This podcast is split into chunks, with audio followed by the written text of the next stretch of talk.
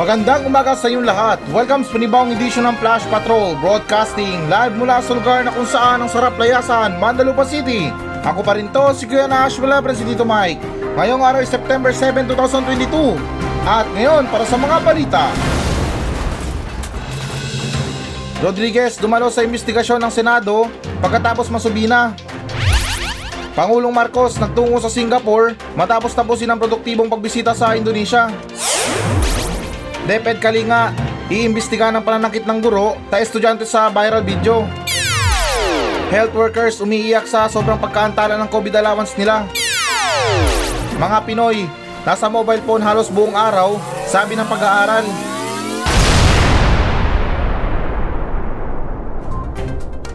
Rodriguez dumalo sa investigasyon ng Senado pagkatapos masubina. So, okay guys, na ayon sa ulat ng CNN Philippines, na si Kalihim Vic Rodriguez ay nagpakita sa pagdinig ng Senate Blue Ribbon Committee sa problema sa pag-import ng asukal makalipas ang mahigit isang oras matapos siyang masubina noong Martes. At dagdag pa rito na sinabi ni Senate President Juan Miguel Zubiri na si Pangulong Marcos Jr. ang nagutos sa kanyang kanang kamay na dumalo sa Senate inquiry bilang tanda ng paggalang. Matapos laklawan ni Rodriguez ang pagdinig sa ikalawang pagkakataon noong Martes, Bumoto ang panel sa isang executive session sa pamamagitan ng secret balloting para aksyonan ang motion ng oposisyon na si Senator Risa Ontiveros na pilitin ng pinakamataas na opisyal na humarap sa mga pagtatanong. Parang pamilyar itong ganitong klaseng gawain ah. Um, parang parang pamilyar talaga. Naalala nyo ba guys yung ano, yung ano ba yun, yung daddy's boy na yon na nakabangga or ano ba, nakabangga siya ng gwardya dyan sa Mandaluyong? Kung matatandaan natin guys na makalipas pa siguro ng sampung araw at kung hindi pa siya talaga binigyan ng pansin at hindi pa umabot kay Tulpo, eh hindi pa siya magpapakita. Parang nakakatunog na ako guys na parang ganito yung gawain ng mga mayayamang tao ah. Parang isa sa mga technique nila na ganito na magpalit or pilitin mo na pumunta sa Senado sa mga anong klaseng investigasyon na yan para makipag-cooperate lang. Hindi ko lang alam guys kung anong kalakaran dyan ha, kung paano ito um, anong certain days ang hintayin para maabsuelto sa mga ano na yan, sa mga aligasyon na yan. Kasi parang ginagawa ng modus eh. Panigurado guys, kapag mahirap yan, wala nang subina-subina, wala nang pipilitin, wala nang ano, wala nang wala nang mga plan B para dumalo talaga yung ano, yung nasasakdal or parang gustong imbitahan sa investigasyon. Dahil ulitin ko kapag mahirap ka, pulis na mismo ang dadampot sa'yo sa bahay.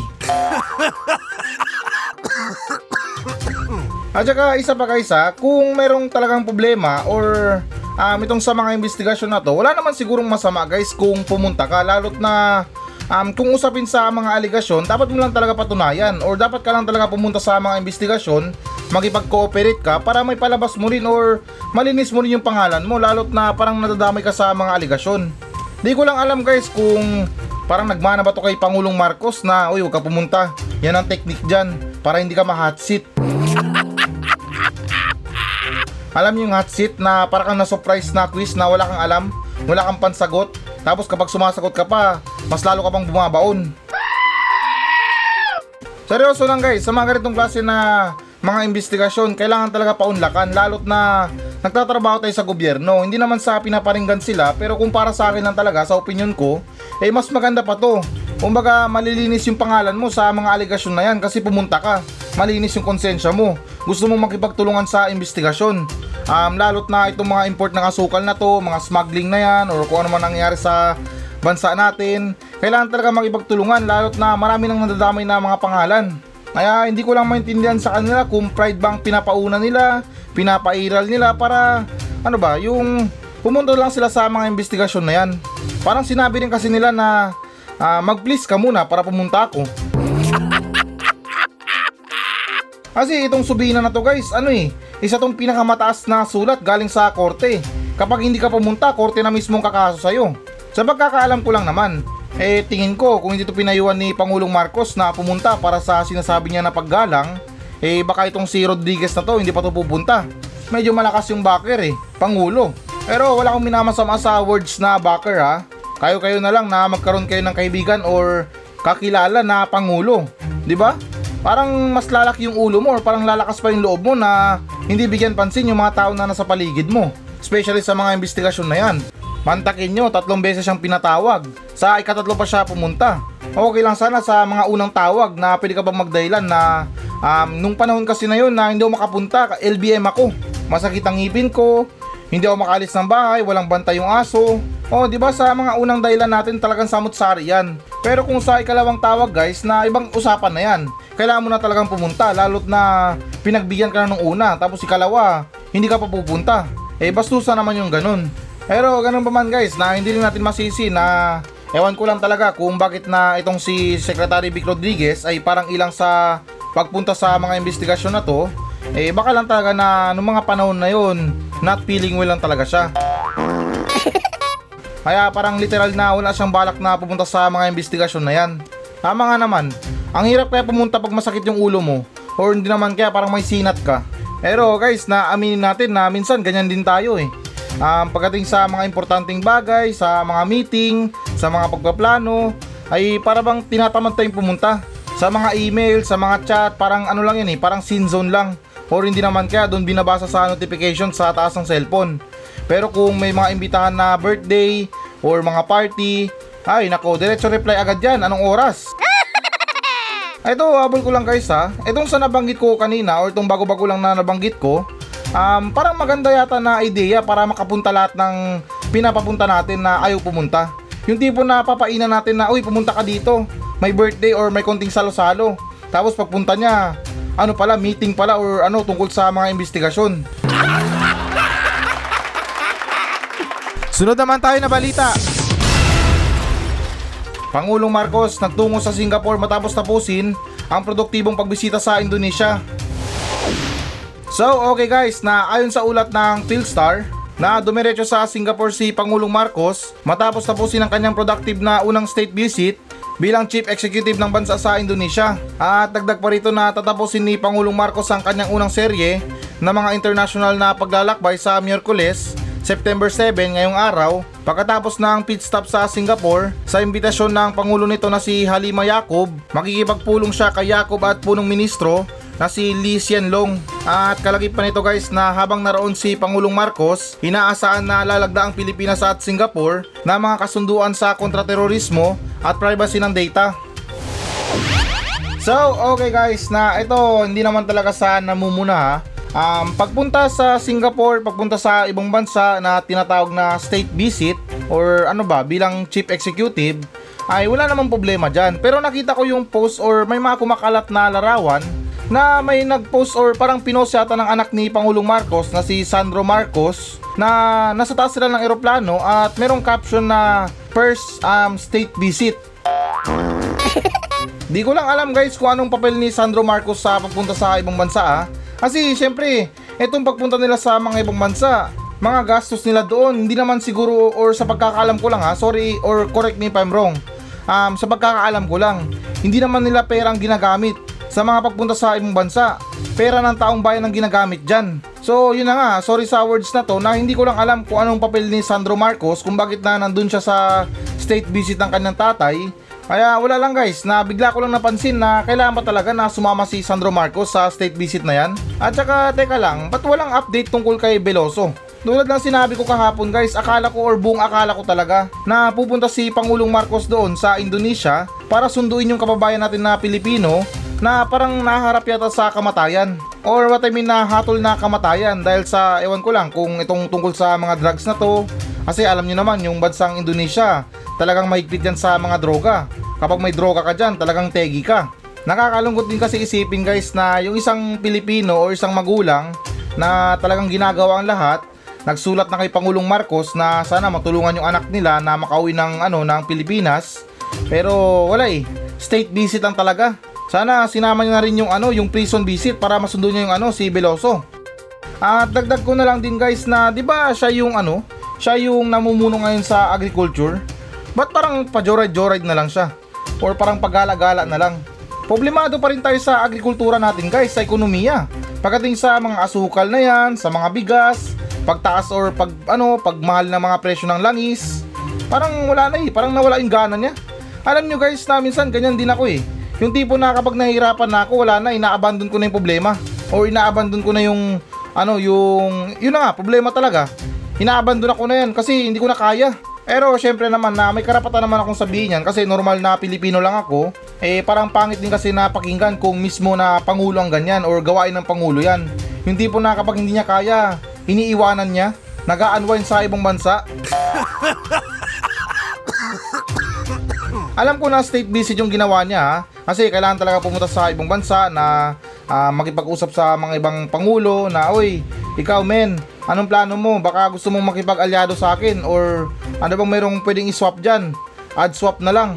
Hindi, charot lang guys na yung mga pwedeng ano ba, magpalakas sa mga bansa natin na um, both side na nakikinabang.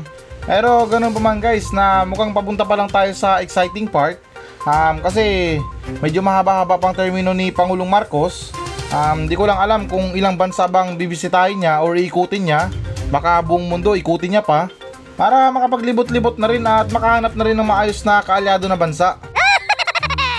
Pero wait lang guys, bigla lang pumasok sa isipan ko. Ito, um, wag nyo sana, ano nga, wag nyo akong i-bash ha. Kasi since na marami namang kumakalat na mga, ano, mga kwento-kwento, um, tungkol sa mga tagong yaman ng mga Marcos, hindi naman sa pambabash ha, tapos na yung ano ha, tapos na yung mga aligasyon sa ganyan. Um, wala lang, bigla lang pumasok sa isipan ko na para bang ano ba, 'di ba yung mga tinapon or tinapon mali. Um, 'di ba yung mga tinago ng mga Marcos dati na mga yaman nila na may mga kumakalat din na ano, mga sabi-sabi rin na yung mga Marcos marami daw naiwan na pera sa mga iba't ibang bangko. Kaya sa opinion ko lang or baka lang ha, baka naman na nagsisimula na maglibot-libot si Pangulong Marcos para tubusin yung mga nakatagong yaman nila. Pero syempre na bilang isang Pilipino, suportahan natin yung Pangulo na makamit yung pangarap niya at natuloy na yung ipinangako niya sa mga Pilipino na merong gold bar na ibibigay kapag siya ang nanalo. Sunod naman tayo na balita. Deped Kalinga, iimbestiga ng pananakit ng guro sa estudyante sa viral video. So, okay guys, na ayon sa ulat ng Philstar, na sinabi ng mga opisyal ng Departamento ng Edukasyon sa Kalinga na iimbestigahan nila ang isang guro na nakunan ng video na nananakit sa isang estudyante. Naging viral ang video at umay ng batikos ang guro mula sa mga gumagamit ng social media. At dagdag pa rito na ang kagawaran ng edukasyon, dibisyon ng mga paaralan ng Kalinga bilang isang institusyon na nag-aaral na nakatuon sa pangangalaga sa karapatan ng bawat Pilipino ay hindi pinahihintulutan ng anumang uri ng pang-aabuso sa mga bata sabi ng departamento. Nakadeploy na ang provincial DepEd official na namamahala sa child protection policy ng departamento para suriin ang insidente. So, eto, marahil na yung mga batang 90s, batang 80s siguro, or something na kahit na batang 20s. Basta hindi aabot sa ano, um, mga taon na 2015 or sabihin na natin na 2011, yun yung pinakamababa. Kasi sa mga nabanggit ko na taon na yan, nung mga panahon na yan, wala pang internet, wala pang mga gadget, wala pang mga video-video na yan. Sa mga naging experience ng mga batang 90s sa mga teacher nila, hindi naman sa nila lahat, pero alam ko yung mga pinagdaanan nyo. May mga kwento pa rin na lumalabas hanggang ngayon na sinasabi ng iba. Ako nga, naalala ko sa teacher ko, hinampas ako ng ano, ng, ano man tawag doon, yung arnis. Binato ako ng bunot, binato ako ng eraser, binato ako ng chalk, pinalabas ako, pinaya ako, kinurot ako sa singit, kinurot ako sa tenga. Alam ko guys na mali yung ganong klaseng gawain kasi walang karapatan yung guro na gawin yon. Ang tanging yung dapat na gawin lang nila is magturo sa estudyante. Pwera lang siguro kung merong ginawang kabalastugan yung estudyante. Pero kung pagdating sa ano, kahinaan sa pag-aaral, eh wala yatang karapatan yung teacher na manakit sa estudyante. Pero anyways, mapunta tayo sa pananakit ng isang guro. Um, ako, na-experience ko din yan. Tulad sa mga pambato ng mga eraser na yan. Talagang Albert Einstein talaga ako pag tinamaan ako ng, ano, ng eraser sa buhok. Namumuti yung buhok ko sa eraser. Pinapalo yung palad ko gamit yung ruler na makapal. Pero ito sa aking experience lang ha, although na magulo at halo-halo, um, para sa akin na masaya ako na naging parte ng buhay ko yan kasi enjoy eh. Nabuisit ko yung teacher ko. Hindi naman talaga sa plano na buisitin yung teacher ko pero talagang naging parte na talaga ng ano ba, kahit, kahit hindi lang ako, kahit kayo. Ganon din yung mga pinagdaanan nyo. Sa mga panahon ngayon parang naging maselan lang magmula nung nagkaroon ng internet, nagkaroon ng mga cellphone, nagkaroon ng Rappi Tulpo para ano para ireklamo. Pero kung dati nung kami, Wala kaming magawa guys kapag pinalo kami ng teacher namin. Magsusumbong man kami. Parang 50-50 pa kung tugunan ng mga magulang namin. Hindi naman sa sinasabi na walang kwenta yung mga magulang namin dati dahil hindi sila tumutugon sa mga ganyan na inireklamo nila yung teacher. Pero ganoon na talaga siguro yung mga iba sa mga teacher na mayroong pag-uugali na ganyan. Kaya ngayon na syempre na medyo masaya na tayo ngayon, di ko man alam sa mga pinagdadaanan ng mga teacher na yan na kung bakit na kailangan pa nilang ibuhos sa mga estudyante nila yung galit nila. Um, tingin ko yung pangunahin na problema na rin dyan. Karamihan sa mga teacher, hindi naman sa nila lahat ha, at saka pasintabi lang. Yung iba wala nang sahod. Hindi naman sa nakikialam sa mga buhay nyo, pero yung iba talagang wala nang sinasahod. Naubos na sa mga loan na yan. Dumagdag pa yung stress sa eskwelahan, ang ingay, makulit yung mga estudyante. Kaya pagdating talaga sa mga guro ngayon, parang maiksi na yung mga PC nila. Pagdating sa pagbibigay pasensya sa mga makukulit na estudyante. Pero guys, na yun na nga, hindi ko tinotolerate yung ganito. Hindi ko pinapaboran yung mga pananakit sa mga estudyante, lalo't na syempre mga bata yan. Kahit sabihin na natin na matanda na yan, wala ka pa rin karapatan na saktan yung bata. Unang-una sa lahat, hindi ka nagpapalamon dyan. Hindi ko yung nagpapaaral dyan. Bagkus sila mismo nagbabayad sa'yo para matuto sila. Kaya nga nag-aaral kasi walang, ano eh, walang alam eh. Kaya guys, na mas maganda dito, hindi naman sa paghihigpit ha, since na yung mga guro natin or yung mga mahal natin na guro ay humihingi ng mga dagdag sahod sa kanila, eh sana idagdag na rin natin yung dagdag na test para sa kanila. Halimbawa na lang dyan tulad sa pag-apply sa mga sundalo, sa mga pulis, yung mga neuro na yan. Alamin natin yung utak ng teacher kung mahaba bang pasensya niya, um, ano ba, crazy ba siya, hindi naman crazy or something na mabilis lang siya magalit. Kasi bilang teacher, hindi ka pwede ganun eh. Hindi ka pwedeng mabilis magalit. Pwede pa siguro na masigawan mo yung ano mo, mga estudyante mo dahil sa kakulitan. Pero kung manakit ka na at payain mo yung isang tao o yung isang estudyante, ay hindi na tama yun. Kaya ganun pa man guys, na ulitin ko lang or mabalik lang tayo sa da- dati or ano ba, yung sinabi ko kanina, na ako parang medyo exciting din kasi or parang masaya din dati na naranasan ko yung mga ganong klase na pananakit ng mga guro. Pero never kong nireklamo yung guro ko kasi syempre inaamin ko rin na kakulitan ko rin yun. Na sa kalagitnaan ng klase, binato ako ng eraser dahil na nagtuturo siya, may kausap ako. Pero yun lang guys, na sa panahon ngayon talagang kailangan mag-ingat ng mga guro pagdating sa pagdidisiplina sa mga estudyante nila. Ay hindi pala disiplina, pagtuturo pala kasi hindi naman kasama sa pinag-aralan nila yan na manakit ng estudyante. Sunod naman tayo na balita. Health workers umiiyak na sa sobrang pagkaantala ng COVID-19 allowance nila. So, okay guys, na ayon sa ulat ng ABS-CBN News na nagprotesta ang ilang grupo ng mga health worker nitong Martes laban sa punong tanggapan ng Department of Health o DOH sa kahabaan ng Rizal Avenue sa Maynila dahil sa inilarawan nilang katakot-takot na estado ng healthcare system ng bansa. At dagdag pa rito na ang mga grupo na binubuo ng mga union na mga empleyado mula sa pribado at pampublikong ospital sa Metro Manila ay nagsagawa ng picket malapit sa mga tarangkahan ng pangunahing tanggapan ng DOH upang tuligsain ng umano'y kawalan ng pangangailangan ng departamento sa pagpapalabas ng kanilang mga benepisyo sa COVID-19 tulad ng One COVID Allowance o OCA at Health Emergency Allowance. Binatikos nila ang DOH at Department of Budget and Management sa tila pagturo sa isa't isa para sa pagpapalabas ng benepisyo ng mga health worker. Wala na raw, deadline na. Tapos na daw ang COVID. Kaya thank you na lang daw. De, charot lang. Na sa mga ganyang benepisyo guys, parang napaka ano eh, parang napakahirap na makuha yan sa gobyerno lalo't na syempre perang pinag-uusapan dito. Hindi lang natin alam baka yung mga benepisyo ng mga health workers pinambili ng Montero, pinamigay na sa mga sugar baby nila. Kaya ewan ko na lang guys kung matatanggap pa rin ba nila yung mga benepisyo nila. Pero anyways guys, na ito laliman natin ng konti. Um, tungkol sa mga health workers natin, ito pasintabi lang sa inyo ha, pasintabi ng isang milyong daan na pasintabi. Kasi pagdating sa mga trabaho nyo, hindi naman kayo mga construction worker, hindi naman kayo mga engineer, hindi naman kayo mga ano dyan, mga tambay na, hoy ikaw, may COVID, tara, tulungan mo kami dito, bigyan kita ng pera, may binipisyo ka sa amin. Malamang na health workers, nagtatrabaho kayo sa ospital, kaya anumang mangyari, may pandemya man or mayroon naputulan ng paa, may napugutan ng ulo, eh trabaho nyo pa rin ng gamutin yung tao na nasa ospital. Yung problema lang kasi dito na parang na-overwhelm yung mga health workers natin nang dahil sa nakakahawang sakit at nakakamatay na rin na sakit tulad ng COVID-19. Pero kung talagang tutuusin guys na syempre na ang trabaho ng health worker ay magtrabaho at manggamot ng pasyente. Kaya yun lang yung sa opinion ko guys na kung bakit na yung ilan sa mga health worker na parang nagre-reklamo sila sa mga benepisyo nila lalot na kahit na naman sigurong panahon na kapag meron silang trabaho or duty sila talagang trabaho naman talaga nila ang gumamot ng pasyente hindi naman sila mga tambay na pinangakuan para tumulong sa mga ano sa mga COVID na yan.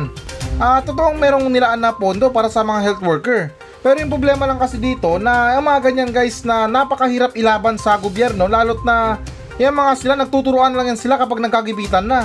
Eto si ano kasi hindi pa naglabas ng pera. Wala pang utos ni ganito, ni ganyan, ni Tarpulano, San Pedro or sino mang buisit na yan. Kaya parang kumbaga kung ilalaban lang natin to, parang sasakit lang or sasama lang lalo yung loob natin sa mga gobyerno. Eh ito, hindi naman sa pangbabastos guys ha. Tingnan nyo yung mga tambay. Walang inaasahan. O di ba? Parang magaan yung pakiramdam nila kasi ano eh, wala silang inaasahan eh.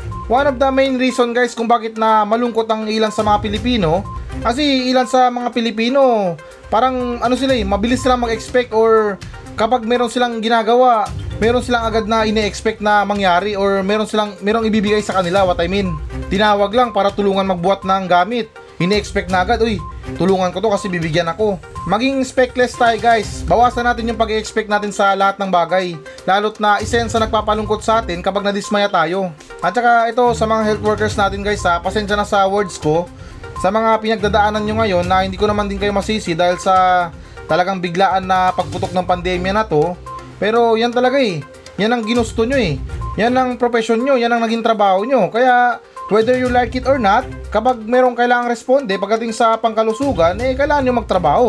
At ganoon din sa mga kapulisan natin. O di ba? Sila nga mas lalo pang bumigat yung mga trabaho nila, lalo't na yung iba sa kanila um, pagod na nga, exposed na nga sa labas.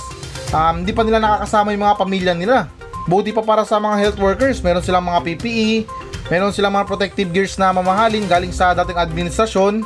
Eh samantalang yung mga kapulisan natin, naka-uniforme lang sa labas nagbabantay. Kaya hindi natin sila masisi kung bakit na minsan mainit ang ulo nila at namamarin na lang sila ng walang dahilan.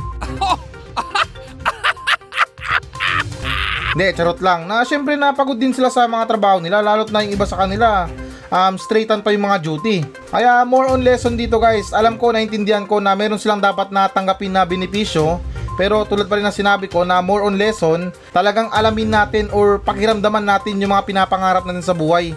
Lalot sa mga profession natin guys dahil na mahirap na kung ano magsisisaban ng uli. Mapapasubo tayo sa hindi natin inaasahan na yung akala nila na ang pagiging nurse or pagiging health workers pa-check-check lang ng blood pressure. Ay, Diyos ko, kung alam nyo lang, nasisigawan pa rin sila ng mga ano, ng mga pamilya ng pasyente. Sunod naman tayo na balita. Mga Pinoy na sa mobile phone halos buong araw sabi sa pag-aaral.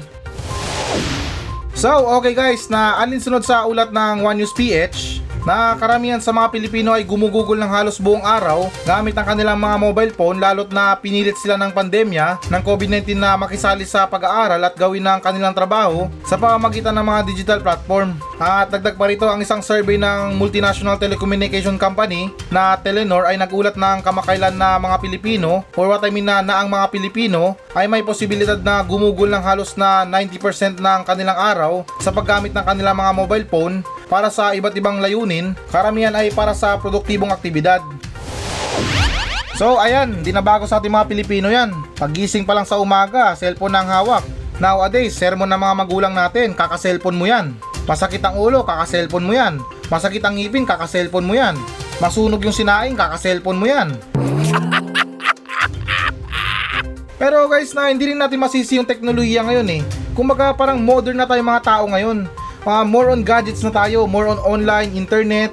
At uh, hindi na matutulad ng dati na talagang yung mga tao abala sa pagsasaka, abala sa mga gawain na dapat na ginagawa. Kasi no choice, walang internet, walang cellphone. Eh siguro sa isip-isip ko lang, nung unang panahon pa lang, siguro kung may cellphone na, yung pyramid sa Egypt, baka hindi na buo yan.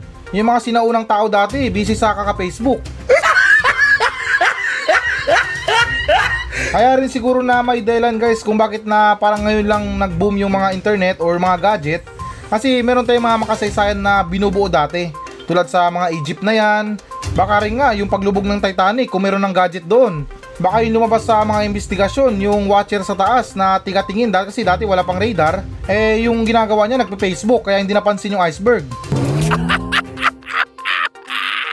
So, ganun talaga guys, na ewan ko lang kung nakikialam itong pag-aaral na to, pero para sa akin, um, wala naman sigurong mali, lalot na ilan sa mga Pilipino or ilan sa mga tao ngayon ay kumikita na rin sa pamamagitan ng paggamit ng cellphone.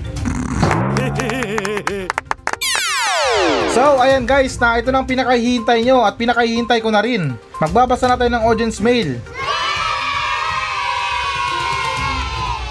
Mula pa rin to sa mga nagmensahe sa atin sa Facebook page ng Flash Patrol at ganun pa man na Wednesday, kay bilis ng araw. Sana sa mga araw-araw nyo, sa mga buhay nyo, nag enjoy kayo.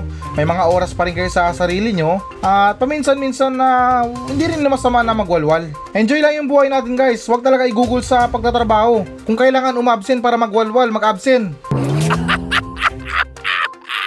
De, charot lang. Baka matanggal kayo sa trabaho.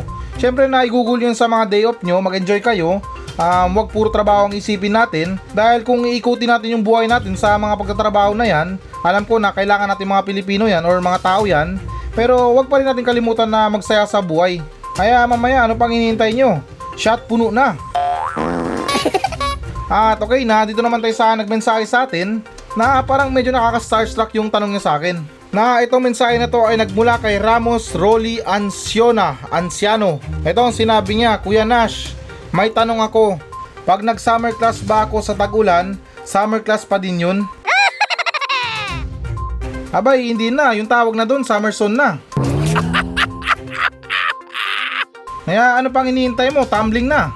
Pero uy, alam mo na nag-summer class din ako eh. Naranasan ko mag-summer class kasi bumagsak ako sa subject na science. Pero ganun pa man na paring Ramos, kung yan pa rin ang tanong mo or pinagpipilitan mo yung tanong na yan, um, summer class pa rin naman ang tawag kahit na ano mangyari. Kahit na bumaliktad yung mundo, ay wala ka pa rin magagawa kung di umatin ng klase mo.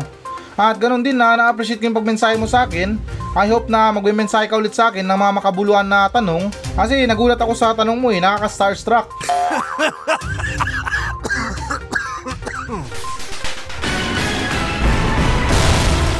Hello guys, na bago natin tapusin ang show na to, uh, hinikayat ko lang yung mga audience natin na mag-message sa akin dito sa Mandalupa Station para sa mga reklamo nyo sa kapitbahay nyo, reklamo nyo sa asawa nyo, sa mga kaibigan nyo, at kahit sumbong na rin para sa mga katarantaduhan dyan sa lugar nyo. At kung boring ka naman, pwede naman kayo magpa-shoutout sa akin ng buong angkan nyo. Mula ninuno nyo hanggang apo, isa-shoutout natin yan.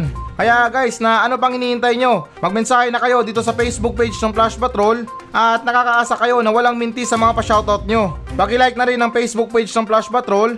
Maawa na kayo, desperado na ako sa buhay. Kaya ulitin ko, para sa mga reklamo sa buhay, reklamo sa kapitbahay, reklamo sa mga tao, ay huwag kayong maya na magmensahe sa akin sa Facebook page ng Flash Patrol dahil actionan natin yan ng makabuluhang kalukuhan.